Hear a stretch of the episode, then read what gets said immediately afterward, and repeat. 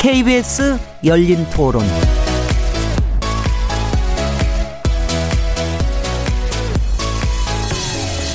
안녕하세요. 묻는다, 듣는다, 통한다. KBS 열린토론 진행자 시민 김진애입니다.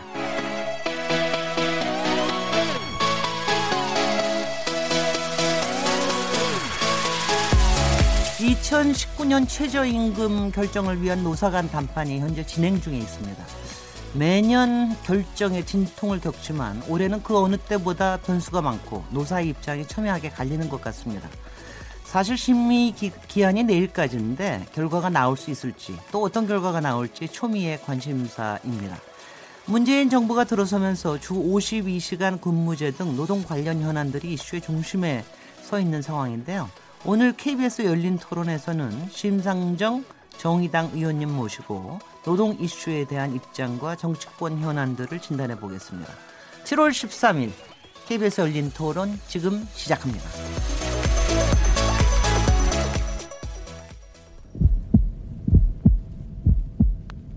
살아 있습니다. 토론이 살아 있습니다. 살아있는 토론, KBS 열린 토론. 토론은 라디오가 진짜입니다. 진짜 토론, KBS 열린 토론. KBS 열린 토론. 청취자 여러분께서 토론에 참여하실 수 있는 방법 안내해드리겠습니다. 오늘 KBS 열린 토론에서 심상정 정의당 의원님 모시고 노동 관련 현황과 정치권 이슈에 대해서 얘기 나눠볼 텐데요. 기무사에 관련 거든 국회 특활비 폐지 여부에 관련된 거든 어떤 질문이든 궁금한 점이 있으시면 문자 주셔도 좋습니다. 샤프 9730번으로 참여하실 수 있고요. 단문은 50원, 장문은 100원의 정보 이용료가 붙습니다. KBS 모바일 콩 그리고 트위터 계정 KBS 오픈을 통해서도 무료로 참여하실 수 있습니다. KBS 열린 토론은 매일 0시 5분에 재방송되고 팟캐스트로도 들으실 수 있습니다. 청취자 여러분의 날카로운 시선과 의견 기다립니다. 자, 오늘 KBS 열린 토론 매주 금요일마다 화제의 인물을 집중 탐구하는 시간을 갖고 있는데요. 이렇게 스튜디오에 모실 수 있으면 저희가 바로 인물 있는 인물 토론으로 넘어갑니다. 오늘 인물 있는 인물 토론에 나와주신 심상정 위원님을 소개해드리겠습니다. 네, 안녕하세요. 네. 인사 말씀 한번 해주셔야죠. 우리 김진애 전 동료 의원님 뵙는 그런 기대로 왔는데 오늘 보니까 시민 김진애를 네. 이렇게 소개를 하셨어요. 자꾸 바뀝니다. 그러세요? 저희 열린 토론 지금 시작한 지 얼마 안 됐는데 한 달 반 됐는데 첫 네. 프로에 또 축하 메시지를 보내주시고 그래서 네. 고맙습니다. 네. 네. 옛날에는 제가 이 열린 토론에 자주 나왔었어요. 글쎄요. 근데 굉장히 오래간만에 네. 우리 이제 김진애 전 의원님께서 이제 네. 진행을 하시니까 네. 앞으로 자주 나오겠습니다. 네, 불러주십시오. 자주 나와주십시오. 네. 네. 오늘 우리 항상 고정 패널 두 분이 계십니다. 정치 전문 기자님, 장윤선 전 오마이뉴스 정치부장님. 네, 안녕하세요. 네, 반갑습니다. 그리고 최병묵 전 월간조선 편집장님 잘 계셨습니다. 네, 안녕하세요. 근데 이 두 분 보니까 당장 심상정 의원님께서 이렇게 무서운 사람 두 사람을 패널로 하는 거 정말이에요? 아니, 반가워서 그랬습니다. 네, 제가 심상정 의원님 다들 잘 아시지만 잠깐 좀 소개를 해드리겠습니다. 너무 잘 아시다시피 지난 대선 19대 대통령 선거에 정의당 후보셨죠. 당시에 진행된 TV 토론에서 정말 많은 유권자들의 눈과 귀를 사로잡으셨죠. 제 눈은 진작 사로잡으셨는데 그때 정말 많이 훨씬 더 지명도가 높아지신 것 같습니다. 토론의 당시를 아마 기억하는 분들이 많지 않을까 싶은데요. 그리고 그동안 사실 알게 모르게 엄청난 일들을 해오셨는데요. 민주노동당, 통합진보당 그리고 현재 정의당에 이르기까지 원내 수석부대표, 원내대표, 당대표 역할 계속 맡아오셨습니다. 그래서 앞으로 100분간 정말 시원시원한 말씀을 기대합니다. 제가 먼저 좀 질문을 드리면 요새 정말 진격의 정의당 이런 말이 이제 정말 나올 정도인데요.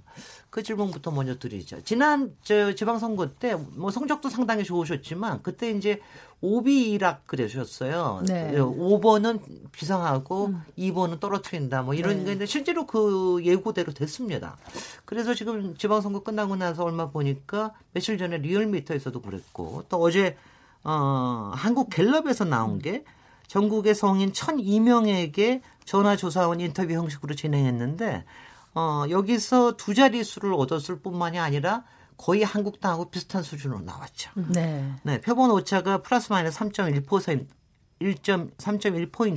95% 신뢰 수준이라고 합니다. 응답률은 14%였고요. 이 자세한 사항은 중앙선거 여론조사 심의위원회 홈페이지에서 확인하실 수 있습니다. 그래서 이거 정말 축하드릴 일인데요. 그냥 축하를 그냥 받아들이시고 계십니까? 어떠십니까? 이제 정의당이 실제 대한 세력으로서 실질적인 준비를 해야 된다 이런 부담을 크게 갖고 있어요. 네. 그러니까 이제 선거 때 문재인 대통령 힘실어들이 자고 해서 민주당을 찍었던 진보 유권자들이 정의당으로 좀 옮겨오고 있는 것 같아요. 이제 선거 끝나고 나니까 사실상 민주당 독점 체제가 됐잖아요. 그렇죠. 그러니까 견제할 필요성도 생기고 또 최근에 최저임금을 비롯한 여러 경제 민생 현안에 지금 여당이 중심을 못 잡고 있으니까 이제 나타난 현상이라고 보는데 저는 이제 뭐 이런 여러 분석도 다 가능한데요. 네. 핵심은 우리 국민들의 정치 변화의 열망이 반영된 거다. 이제는 지금까지 정치와는 달라져야 한다는 강력한 그런 의지가 읽힌다고 저는 생각해요. 네. 그래서 제가 선거 끝나고도 그런 얘기를 했는데 액면가로는 더불어민주당이 압승, 자유한국당이 참패지만 핵심은 이제 지금까지 뭐 지역에 기반한 정당 정치라든지 지역 정치라든지 지역주의에 기반한 정당 체제라든지 또 진영론에 입각한 그 소모적인 대결 정치 이거 이제 더 이상 안 된다. 저는 그 선언이라고 보거든요. 네. 그래서 그 첫 번째 방법으로 시대착오적인 그런 자유한국당 퇴출시키자 이거고 그리고 두 번째로는 민주당 압승한 민주당은 민주당 잘해서 찍은 게 아니고 이제 정치 체제를 바꿀 제도 개혁을 니들이 선도해라. 이런 뜻이라고 보고요. 네. 그렇게 해서 2020년에 새로운 정치 체제를 안내하는 그런 정초 선거가 되기를 우리 국민들이 기대하고 있다. 네. 제가 선대위원장 맡아가지고 이제 민주당을 중도 보수로 놓고 정의당을 합리적인 진보로 놓고 그렇게 해서 서로 경쟁하고 협력하는 정치가 돼야 비로소 우리 정치가 민생을 주목할 수 있지 않냐 이런 말씀을 많이 드렸는데 뭐 이 지지율에 일희일비하는 것은 아니지만 정의당이 정말 똑바로 하면은 그런 정치 구도도 가능하겠구나 이런 상상력을 발휘하고 계신 게 아닌가 이런 지지율을 그래서 몇 퍼센트까지 지금 뭐 생각하고 계십니까? 근데 정당 지지율이 이제 저희 6석 작은 정당의 구조 속에서 무한정 확대되기는 어렵다고 보고요. 네. 또 뭐 다른 정당들이 지금 여러 전당대회나 뭐 내부 논의를 통해서 또 새롭게 이제 정립돼 나갈 수 있거든요. 네. 그런 과정에서 뭐 지지율은 저는 뭐 등락이 있을 거라고 봐요. 네. 그래서 저희 당내에서도 뭐 지지율 높이 올라간다고 그래서 일일비하지 말고 네. 실제 우리가 대한 정당으로 또 민주당 집권 시대의 대한 야당으로 제1야당으로 확고히 설 수 있는 네. 실력을 갖추는 게 중요하다. 이런 얘기를 저희가 하고 있습니다. 심상정 의원님 말씀드리면은 하여튼 촛불혁명 이후에 우리 지방선거 대선 지방선거까지 끝냈지만 국민들은 아직 배고프고 정의당도 아직 배고프다. 아유, 정의당은 뭐 아직 배고픈 게 아니라 아니, 너무 허기가 져가지고 그렇게 하시는 말씀 같습니다. 네. 네. 지지율 얘기 조금만 더 여쭤볼게요. 오늘 그 한국갤럽 발표한 그 내용에 보면 이제 물론 이제 10% 이렇게 나왔습니다만 남녀를 보면 의외로 여성한테 정의당 지지가 좀 약하더라고요. 네. 하나 제가 인용을 하면 남자가 13%, 여자가 7% 거의 저 절반 수준이죠. 그다음에 또 이제 세대별로 보면 20대에서 의외로 낮아요. 물론 이거 단순 비교는 어렵습니다만 20대가 5%. 그러면 정의당 지지가 제일 그 정의당이 받은 10% 중에 가장 많은 지지를 보낸 사람들이 40대예요. 40대는 네, 18%. 네. 이렇게 본다면 정의당은 이제 그 젊은 정당 뭐 이런 걸 추구한다고 저희가 알고 있는데 그러면 왜 여성으로부터 지지를 좀 상대적으로 덜 받고 있을까? 또 왜 20대로부터 상대적으로 지지를 덜 받고 있을까? 이걸 어떻게 생각하는지 좀 궁금해요. 저는 뭐 좀 그 여론조사 때마다 이슈에 네. 따른 변동이 좀 있다고 봅니다. 제가 대선 후보로 일할 때는 네. 사실 그때는 여성들 지지 그리고 20대 지지가 상대적으로 높았거든요. 근데 이제 최근에는 이제 최저임금이라든지 또 뭐 그 지난번에 JP 서운 문제라든지 네. 주로 직장인 40대가 관심을 가질 만한 사안들에 대한 이슈가 부각됐기 때문에 조금 더 차이가 있었던 게 아닌가 이렇게 생각합니다. 네.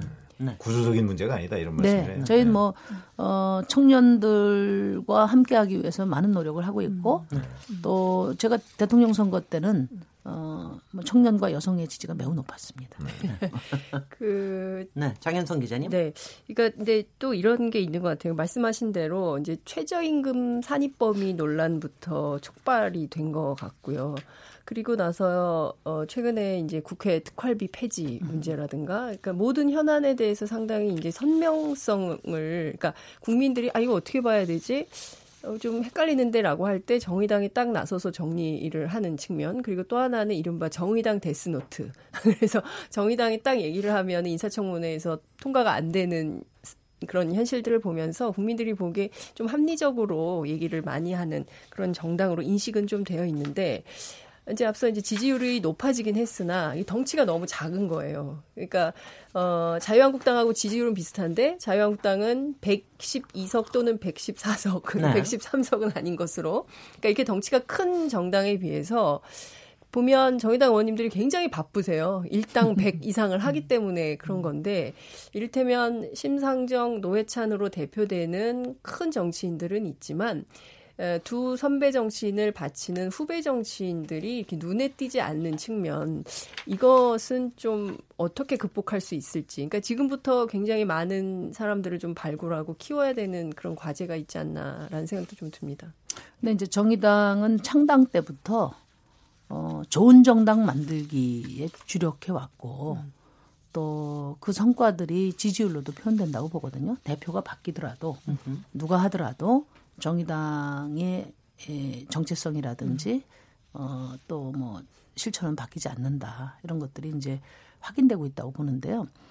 뭐 큰 정당들 100석 이상 되는 정당들도 차세대 주자를 양성하는데 어려움을 겪고 있는데 6석의 기반 아래에서 차세대 리더들을 성장시킨다는 건 어렵다고 보거든요.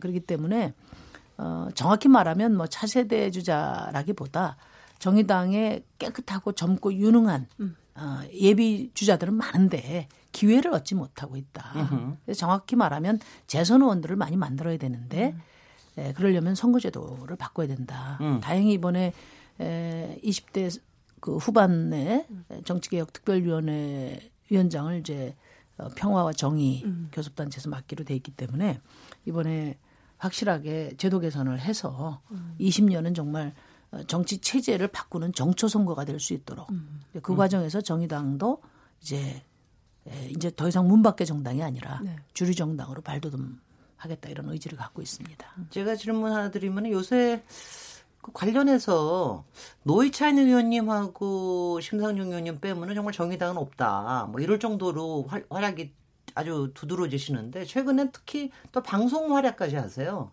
노회찬 의원님 그 유명한 JTBC 썰전에 나오시고 네. 또 우리 심상정 의원님은 KBS 아침 라디오에 또 고정 패널로 나와서 진보의 향기를 매주 한 번씩 뿌리고 계시거든요. 그런데 그런 방송 활동이나 이런 것이 뭐 정의당 지지율을 높이는 거나 아니면 당원 확보나 이런 데 꽤 도움이 될까요? 사실은 저는 이제 작년 대선 이후에 거의 방송 활동 안 하다가 이제 선거 때 이제 선대위원장 역할을 하기 위해서 이제 조금 하고 있고요. 우리 이제 노 대표님은 이제 원내대표로서 좀 전방위적으로 활동을 하고 계신데 아무래도 정의당이 어떤 생각을 하고 있고 또 현안에 대한 입장이 뭔지를 알리는 것이 네. 정의당 지지를 확대하는 데 도움이 되죠. 네. 다만 이제 중요한 것은 이런 것 같아요. 그 뭐 제가 이런 인용을 해서 좀 송구스럽긴 한데 그 유명한 정치학자 샤츠 슈나이더라는 사람이 이런 네. 얘기를 했어요. 군소정당과 유력정당은 당의 크기가 차이가 있는 게 아니라 당의 종류가 다른 거다. 군소정당은 사실상 압력단체고 유력정당이 돼야 진짜 정당 기능을 할 수 있다. 이제 그 얘기를 오랜 이제 소수당을 겪으면서 제가 굉장히 절실하게 느낍니다. 그래서 저희가 생각하는 이런 가치와 비전이 이제 우리 국민들의 보편적 상식이 되고 이제 현실화 했으면 하는 열망이 커지고 있다고 보는데 그래서 더 이상 이제 문 밖에 있어서는 안 되겠다. 이제 확실하게 권력 자원을 확보해서 그래서 우리 국민들의 변화의 열망에 그 더 큰 역할을 해야 되겠다 이런 생각을 갖고 있습니다. 그래서 네. 어떻게든 선거제도 개혁을 통해서 지금 네. 말씀하신 이제 더 이상 심상정과 노회찬밖에 없다는 말이 이제 다시는 질문지에 들어오지 않도록. 아니, 근데 제가 이거는 오해가 생길 수 있기 때문에 좀 바로잡을 이정미 대표가 굉장히 네. 방송 출연을 많이 하고 계시고요. 네. 김종대 의원도 김종대 의원이 제일 많이 거예요. 예, 네. 하고 있습니다. 그러니까 보면 정의당 의원들을 어떨 때 보면은 안쓰러워요. 막. 네. 그러니까 뭐 한 사람이 당직이 너무 많아가지고 그렇더라고요. 네. 그래서 이제 여러 얘기들 뭐 꺼내봤는데요. 시민들의 목소리를 한번 직접 들어보겠습니다. 어떤 부분들을 궁금해하시는지 한번 같이 들어보시는 걸로 하죠. 정의당이 진보 보수 이런 거를 떠나서 합리적으로 대안을 제시하지 않았나 이런 게 그동안에 잘했던 점이라고 생각합니다. 최근 외연을 굉장히 확장하고 계신 것 같은데 굉장히 축하드리고요. 근데 이제 굉장히 합리적이고 좋은 대안을 내놓으시지만 현실 정치의 현실감은 떨어진다 이런 얘기도 있을 것 같습니다. 그래서 경제 정책, 기업의 정책 그런 것들을 어떻게 갖고 가느냐에 따라서 더 많이 외연이 확대될 수도 있고 많은 분들이 더 지지를 할 수 있을 거라 생각하는데 정의당이 꿈꾸는 혹은 심상정 의원님이 꿈꾸시는 기업 정책, 경제 정책 그런 거는 어떤지 좀 알고 싶습니다. 이번 재보궐 선거 이후에 이제 기존하고 뭐 의석수 차이는 없다 하더라도 캐스팅보트 역할을 할 수 있는 그런 위치가 됐기 때문에 원하고자 하는 부분에 대해서 협상을 함에 있어서 좀 유리한 고지를 차지할 수 있지 않나. 의원님께서는 그런 걸 좀 느끼고 있는지 그런 점이 좀 궁금하고요. 더욱 이제 국민들한테 좀 힘이 돼줄 수 있는 정당이 되시기를 좀 바라는 마음이 있습니다. 네. 아, 시민들이 어떻게 이렇게 저기 합리적이고 이성적이고 논리적으로 질문을 하시는지 모르겠는데 심상정 의원님 어떻게 답변하시겠습니까? 우선 이제 두 번째 협상력 네네. 문제와 관련해서는 저희가 이제 그 평화 민주당과 함께 네. 교섭단체를 구성했지 않습니까? 그렇습니다. 옛날 진보정당 같았으면 상상도 못할 일입니다. 네. 그런데 저희가 이제 당내에서 토론할 때 저도 이제 적극적으로 교섭단체를 공동으로 구성하자는 입장에서 이제 이야기를 했는데 사실은 우리나라 교섭단체가 이게 세계적으로 유례가 없는 교섭단체 제도거든요. 네. 그러니까 유럽 같은데 뭐 10여 개 이상 정당을 갖고 있는 나라도 교섭단체가 5석 이상이면 굉장히 많은 거예요. 근데 우리는 20석이지 않습니까? 그러니까 저희가 천신만고 끝에 국회에 들어와도 비유하자면 축구장에 천신만고 때 들어갔는데 그라운드에서는 이제 두 당 또는 교섭단체 두세 당만 뛰고 있는 거예요. 우리는 벤치에 앉아 있는 겁니다. 네. 그라운드에서 뛰어야 국민들이 누가 어떤 선수가 잘하고 또 어떤 팀이 잘하는지를 알 수가 있는데 우리는 이제 벤치에만 앉아 있으니까 어쩌다 큰 소리가 날 때 저 친구들 뭐라고 이야기하지? 이렇게 되어 왔거든요. 그러니까 공정한 경쟁이 이루어지지 못한 거죠. 근데 언제까지 우리가 문 밖에 있을 거냐?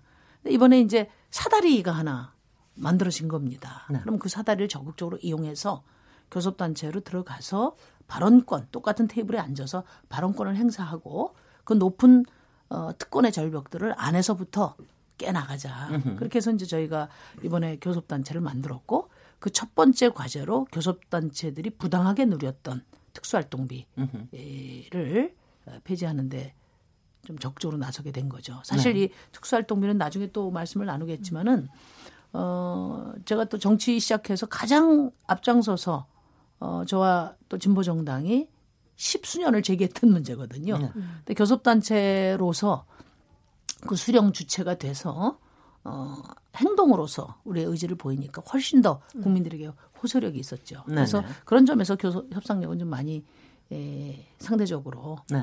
커졌다 이렇게 봅니다. 네. 그리고 기업 정책은 뭐 한마디로 말씀드리기는 어려운데 저는 이제 우리나라가 OECD 국가 중에 경제 규모가 10위권 아닙니까? 네. 그 10위권이면 국민의 삶의 질도 10위권이 되는 것이 그 정치의 목표가 돼야 된다 이렇게 생각하는 사람인데요.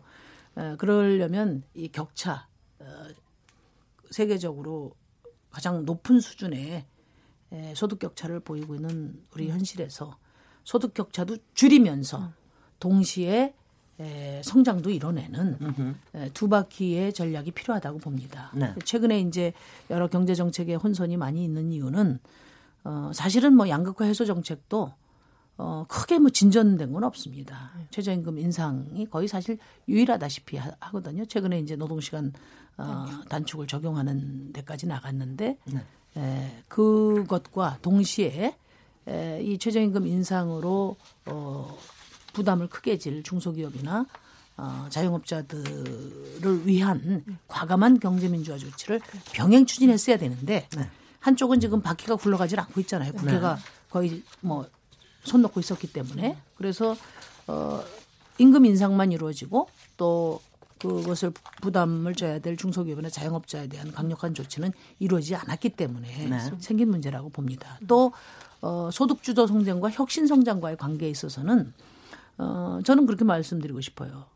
그 우리 문재인 정부의 경제팀이 혁신 경제에 걸맞는 그 이름에 걸맞는 혁신 경제 전략이 있냐, 프로그램이 있냐 그걸 묻고 싶어요. 그 프로그램을 갖추는 것이 중요하지. 그래서 기업들의 어떤 새로운 어떤 성장의 활로를 찾는 것이 중요하지. 혁신 성장의 프로그램은 없이 양극화 해소 정책을 흔드는 것이 마치 혁신 정책인 것처럼 하면 네. 박근혜 정부 때 뭐 창조 경제니 뭐 다양한 이름으로 표현됐지만 결국은 재벌들 규제 완화 요구 들어주고 노동자들 탄압하고 착취하고 그거하고 다를 게 도대체 뭐냐 네. 그런 말씀을 드리고 싶습니다. 그래서 정의당이 최저임금 문제라든지 또 노동시간 단축 문제라든지 이 양극화 해소에 대한 적극적인 의지를 갖고 있다고 해서 네. 성장 전략이나 기업들을 위한 또 필요한 여러 정책들 이런 것들을 소홀히 하거나 또 반대하는 것은 아니다. 그 점은 네. 분명히 말씀드리고 싶어요. 네. 그래서 이제 관련해서 질문 바로 드려야 될 게 심상정 의원님 뭐 노동 전문가로 가장 알려져 계시는데 지금 바로 최저임금에 관련된 전원회의가 아마 진행되고 있을 겁니다. 지금도. 네. 아마 대개 예측은 내년도에 한 8,000원 정도 선 아니겠느냐. 근데 노동계가 요구하는 1만 790원은 턱도 없이 모자랄 거다. 뭐 이런 예측도 좀 있고요. 그런가 하면 지금 앞두고 뭐 여러 가지 스트라이크도 있습니다. 이번에는 편의점 주들이 차라리 우리를 잡아가라. 이렇게 올리면 도저히 장사할 수 없다. 소상공인들. 이거는 아예 최저임금을 지급 거부하겠다는 이런 초강수를 두고 있는데요. 어떻게 보면 지금 최저임금 때문에 을들의 전쟁이 일어나고 있는 게 아닌가 하는 이런 생각이 들 정도인데 이번에 이 최저임금에 관련된 지금 일어나고 있는 이슈가 뭐 항상 일어났던 거하고 같은지 아니면 조금 올해의 성격은 조금 더 다르게 보이시는지 어떻게 판단하고 계십니까? 그러니까 올해 지금 최저임금 심의가 네. 굉장히 지금 어렵게 된 거거든요. 네. 그건 왜 그러냐면 지난번에 그 최저임금 산입 범위를 조급하게 확산함으로써 노사정 간에 아니 노사정이 아니라 노동자 사용자 또 공익위원 간에 좀 순리적으로 최저임금 협상이 진행되는 것을 이제 가로막았다 이렇게 봐요. 네. 왜냐하면 원래도 작년에 최저임금이 생각보다 굉장히 높이 책정됐지 않습니까? 네. 최저임금 노동자들에게는 거의 9년 만에 오른 임금이지만 하여튼 액면가는 높았단 말이에요. 네. 그리고 이제 중소기업이나 자영업자들을 위한 뭐 단가 후려치기에 대한 대책이라든지 또 조물주의 건물주의 그런 그 요구들을 네. 제대로 받아내는 경제민주화 조치는 없었기 때문에 노동계에서도 이번에 많이 올리기는 어렵겠다 이런 생각을 다 하고 있었던 겁니다. 네. 그래서 합리적인 수준에서 최저임금을 결정하고 그리고 이제 임금 구조를 바꾸는 문제라든지 그것과 관련해서 산입 범위나 이런 것들을 논의하는 문제들은 최저임금을 결정해 놓고 구체적인 근거를 가지고 이번 최저임금 인상이 고용에 어떤 영향을 미쳤고 또 자영업자들에게 얼마만큼 고통을 줬고 이런 것들을 통계를 가지고 논의해도 늦지 않았다. 그렇게 생각하는데 네. 바로 최저임금 심의하고 있는데 최저임금 산입 범위를 거의 뭐 야밤에 날치기 하듯이 이렇게 이제 밀고 가버리니까 노동계 입장에서 당장 그것을 보전하는 그런 높은 수준의 요구안을 낼 수밖에 없었고 그렇죠. 또 지금 뭐 사용자 입장에서는 뭐 지금 자영업자들 또 중소기업들 어려운데 되냐 이렇게 이제 지금 논쟁이 되고 있는 거예요. 근데 네. 저는 이제 여기서 제가 분명히 말씀드리고 싶은 것은 편의점주나 또 자영업자들이 지금 굉장히 어렵습니다. 네. 그런데 제가 통계를 찾아봤어요. 자영업자 숫자가 급격히 줄었다. 그랬는데 그 급격히 준 자영업자들은 1인 자영업자들이 많습니다. 그러니까 종업원을 고용해서 운영하는 자영업자가 아니라 1인 자영업자가 많이 줄은 거예요. 네. 그래서 그거는 직접적인 최저임금 인상과 관련이 없다. 저는 그렇게 보고 어쨌든 제가 중요하게 생각하는 건 최저임금 인상의 효과를 실증적으로 통계적으로 제시되기 전에 각자 자기 입장에서 막 추측성 그런 논리들을 가지고 이렇게 공세를 펴는 것은 좋지 않다 이렇게 보고요. 자영업자들이 지금 강력하게 제기하는 것은 저는 정부가 자영업자들이 실질적으로 필요한 게 무엇인지 말하자면 임대료 상한제라든지 중소기업 같은 경우는 하청 단가 후려치기 이것을 근절하는 원화청 그 불공정 개선 하도급법 개선 이런 것으로 응답해야 될 문제다 네. 이렇게 생각하고요. 제가 많은 중소기업주 또 많은 자영업자들을 만났을 때 하청 단가 후려치기하고 최저임금하고는 게임이 안 된다. 그래서 하청 단가 후려치기라는 이런 부당한 불공정 거래를 시정해 주면은 최저임금 인상을 흔쾌히 저는 받아들일 거라고 봅니다. 예. 이렇게 해법을 찾아야 된다고 생각해요. 네. 최병묵 기자 이제 지금 그 김동연 경제부총리도 약간 인정하는 발언을 했습니다만은 이 최저임금 인상 문제가 고용 위기를 초래했다. 그 관련성에 대해서는 어떻게 보시는지 제가 좀 궁금해요. 왜 그러냐면 이거는 최저임금의 그 16% 이상 그 인상한 것이 지금 뭐 거의 1년이 이제 다 돼가고 그 성과에 대한 평가와 함께 그러면 그 앞으로도 만약에 한 두 자릿수 정도로 내년에 올린다면 그 고용 위기가 더 가중되는 것 아니냐 뭐 이런 진단들이 여기저기서 나오고 있거든요. 지금 말씀하신 데 자영업자들의 대개 1인 자영업자가 많이 폐업을 했다고 얘기하시는데 아마 1인에다가 아르바이트생 뭐 한둘 쓰고 이제 그게 이제 대표적인 게 편의점 같은 데인데 그런데도 상당수가 문을 닫게 되는 것 아니냐 이런 우려들이 있는데 그러니까 요약해서 얘기하면 최저임금 인상이 고용 위기를 초래한 것이 맞느냐 틀리느냐 어떤 생각을 갖고 계세요? 첫 번째 질문에 대해서는요. 실증적으로 뒷받침할 통계가 없다. 다 주장에 불과하다. 이렇게 생각하고요. 그리고 실제로 그 어렵게 그 장사하시는 분들이 인건비 조금 오르는 것도 큰 부담인 건 사실이에요. 네. 그렇다면 그 문제를 최저임금을 올릴 거냐 말 거냐라는 하나의 정책으로 해법을 찾기 어렵다고 봅니다.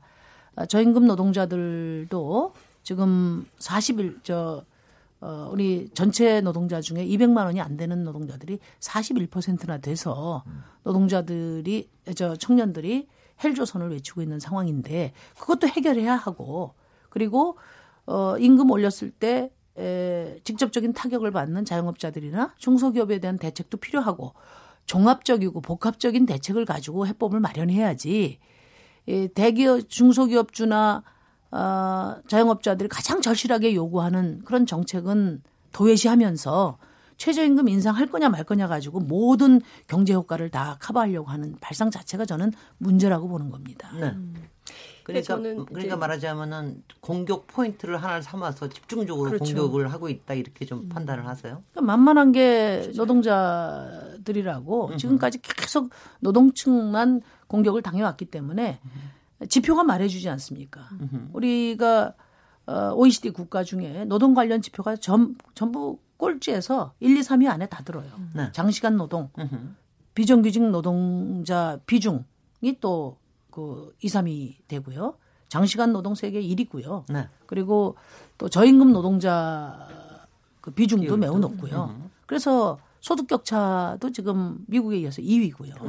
그러니까 우리가 성장은 많이 하는데 이 성장의 과실이 일부에 의하면 집중되고 땀 흘려 일하는 노동자들에게 골고루 정당하게 배분되지 않았다는 것이 통계로 입증되고 있다면 우리가 정책을 수립하는 입장에서는 자기 자신들의 노력에 비해서 상대적으로 저평가돼 왔던 그런 노동자들의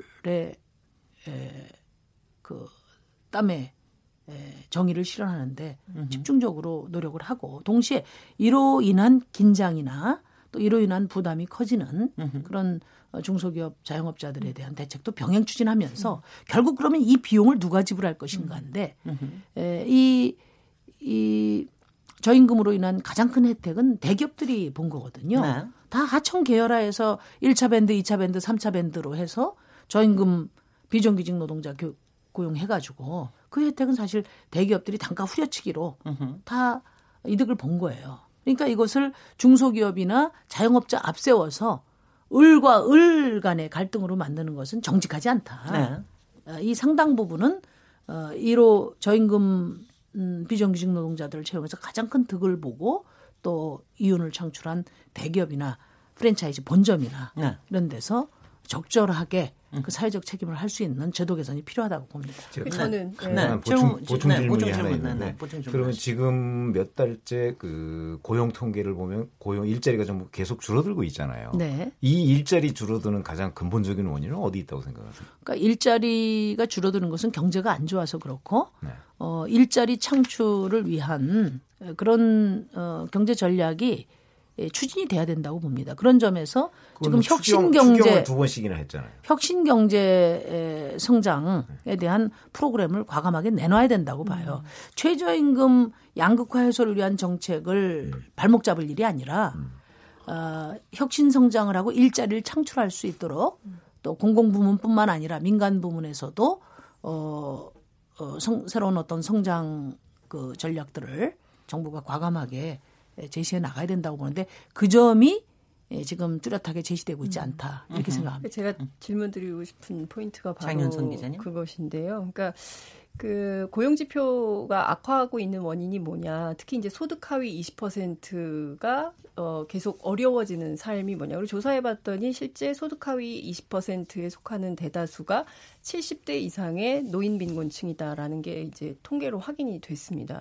그렇다면 지금 필요한 것은 최저임금의 산입 범위 그리고 최저임금을 낮추거나 동결하거나 이런 조치가 아니라 정부 차원에서 강력한 재정 정책을 써서 복지로 해결할 요소들은 복지로 해결을 하고 그리고 청년 실업이 굉장히 심각한 문제라면 이에 대한 기업의 적극적인 노력이나 이런 것이 담보될 수 있도록 정책을 쓰고 이런 게 굉장히 필요한 건데 또 하나는 이제 입법으로 또 해결해야 되는 부분도 있는데 실제로 보면 국회가 상반기에 아무것도 하지 않았잖아요. 그래서 이 국회가 완전히 역할을 안 하고 있어서 빚어진 이를테면 최저임금은 인상을 했는데 이쪽에서 앞서 말씀하신 대로 제도적 개선 조치를 해야 되는 것들은 하나도 되지 않아서 엇박자가 돌아가면서 경제정책 자체가 이게 좀 문제가 있는 거 아닌가라는 생각을 할 수 있도록 만든 점이 이제 국회 책임론이 되겠죠.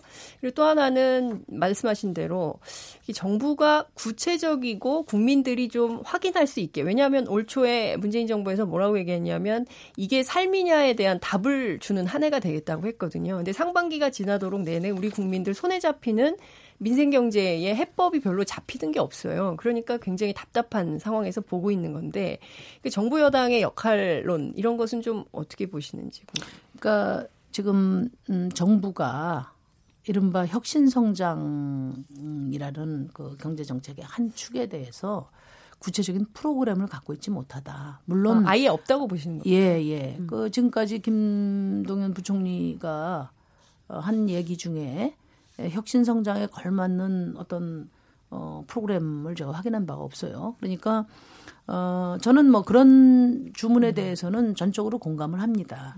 양극화 해소와 그다음에 또 고용을 창출할 수 있는 어떤 혁신 전략이 함께 굴러가야 네. 된다는 점에 대해서는 전적으로 공감하는데 이 혁신 전략이 뭐 단기간에 어떤 고용 문제를 해결할 수 있는 뭐 묘수책은 없겠죠. 그렇기 때문에 정부가 이러이러한 계획을 가지고 앞으로 기업들을 안내하고 네. 또 인프라를 깔아주고 또 기술 지원을 하고 하겠다. 그리고 또 그 기간 동안에는 공공부문 이렇게 해서 좀 일정한 고용을 창출하겠다. 이런 종합적인 어떤 플랜을 국민들에게 제시하고 또 그래야 또 긴급 어떤 그 대책들도 수용이 가능하다고 보거든요. 예를 들면 청년 고용 절벽이 심각하면 절벽 정도의 이야기를 할 정도면 그에 상응한 긴급 대책도 필요한 거예요. 그래서 여력이 있는 그런 대기업 300인 이상 대기업이라든지 또 공공 부문에서는 청년 뭐 3년 내지 5년 한시적으로 청년 고용 긴급 고용을 좀 늘리는 5% 정도 청년 고용 할당을 하는 그런 제도를 제가 일찍부터 법안을 내놨는데 아무도 돌아보질 않는단 말이에요. 그러니까 대책이 있는데 긴급 대책은 긴급 대책대로 하고 네. 또 어떤 혁신 전략을 가지고 앞으로 새로운 성장을 이끌어낼 수 있는 비전은 비전대로 제시를 해나가야 되는데 네. 뭐 이것도 저것도 다 안 하면서 네. 무조건 최저임금 인상 때문에 지금 고용 안 된다 이렇게 이야기하면 그러면은 지금도 선진국 중에 격차가 가장 큰 사회인데 네. 지난 대선 때 격차 해소를 그렇죠. 다 한 목소리로 외쳤는데 그럼 대한민국이 앞으로 더 불평등하고 더 격차가 큰 사회로 가자는 건지 제가 네. 거꾸로 묻고 싶어요. 그러니까 네. 지금 보면 그 편의점만 하더라도 가맹점 수수료가 18%가 된다는 거거든요. 그러니까 이게 최저임금만 가지고 문제가 아니라 가맹점 수수료 내야 되죠. 임대료 내야 되죠. 그리고 카드 수수료 내야 되죠. 뭐 이러면 사실 차티고 포티고 이게 업주들에게 남는 돈이 없는 거예요. 그러니까 제도 혁신으로 풀어야 되는 영역이 있는데 어제인가요? 김동연 부총리가 민주당에 가서 홍영표 원내대표 만나지 않았습니까? 여기에서 이제 이른바 규제개혁 법안 입법에 대해서 상당히 당부를 했어요. 오늘은 내가 먼저 얘기하겠다 막 이러면서. 네.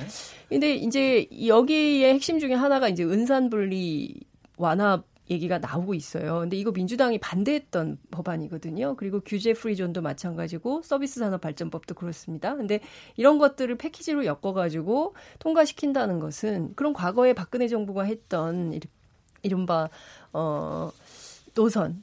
하고 뭐가 달라지는 거냐에 대한 비판이 나오는 거예요. 그리고 또 앞서서 비판 정도가 아니라 네. 매우 우려스러운 일이죠. 그러니까 공정한 시장 경제, 금융시장, 자본시장의 룰을 만들겠다는 것이 이제 공정경제의 핵심인데 그렇죠.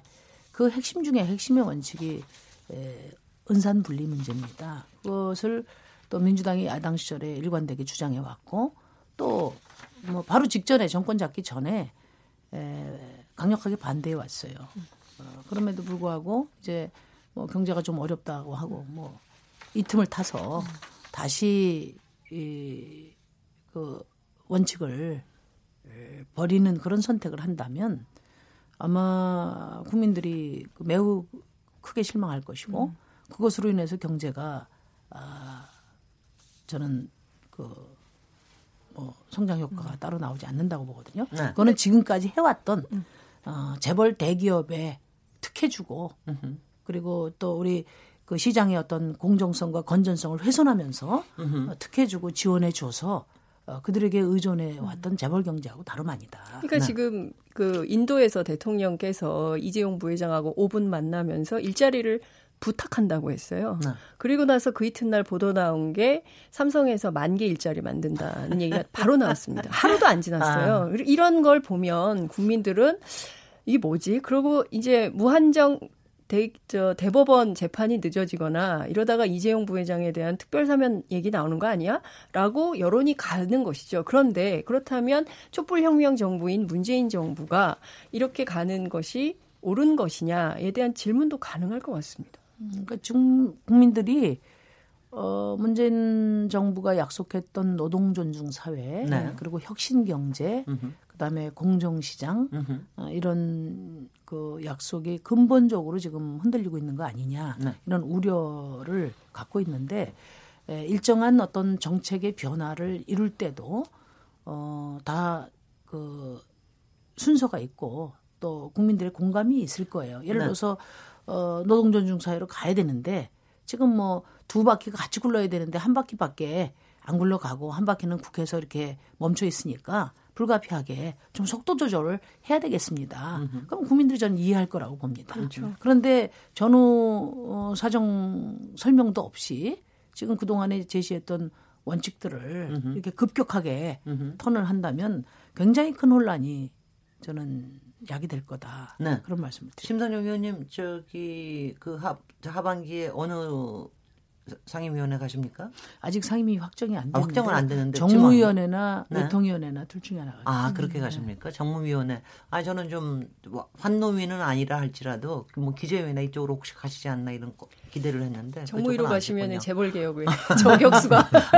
아니 근데 저는 심상정 의원님의 입으로 네. 공정경제나 소득주도 성장뿐만이 아니라 혁신경제에 대한 강한 발언이 더 나오면 굉장히 효과적이지 않을까 하는 생각이 들어서 그렇습니다. 저희가요. 네. 제가 이제 대선 이제 마치고 나서 지금 대선 때 가장 그 집요하게 질문을 받았던 것이 그겁니다. 네. 양극화 해소도 중요하지만 네. 소득 주도 경제 성장도 중요하지만 네.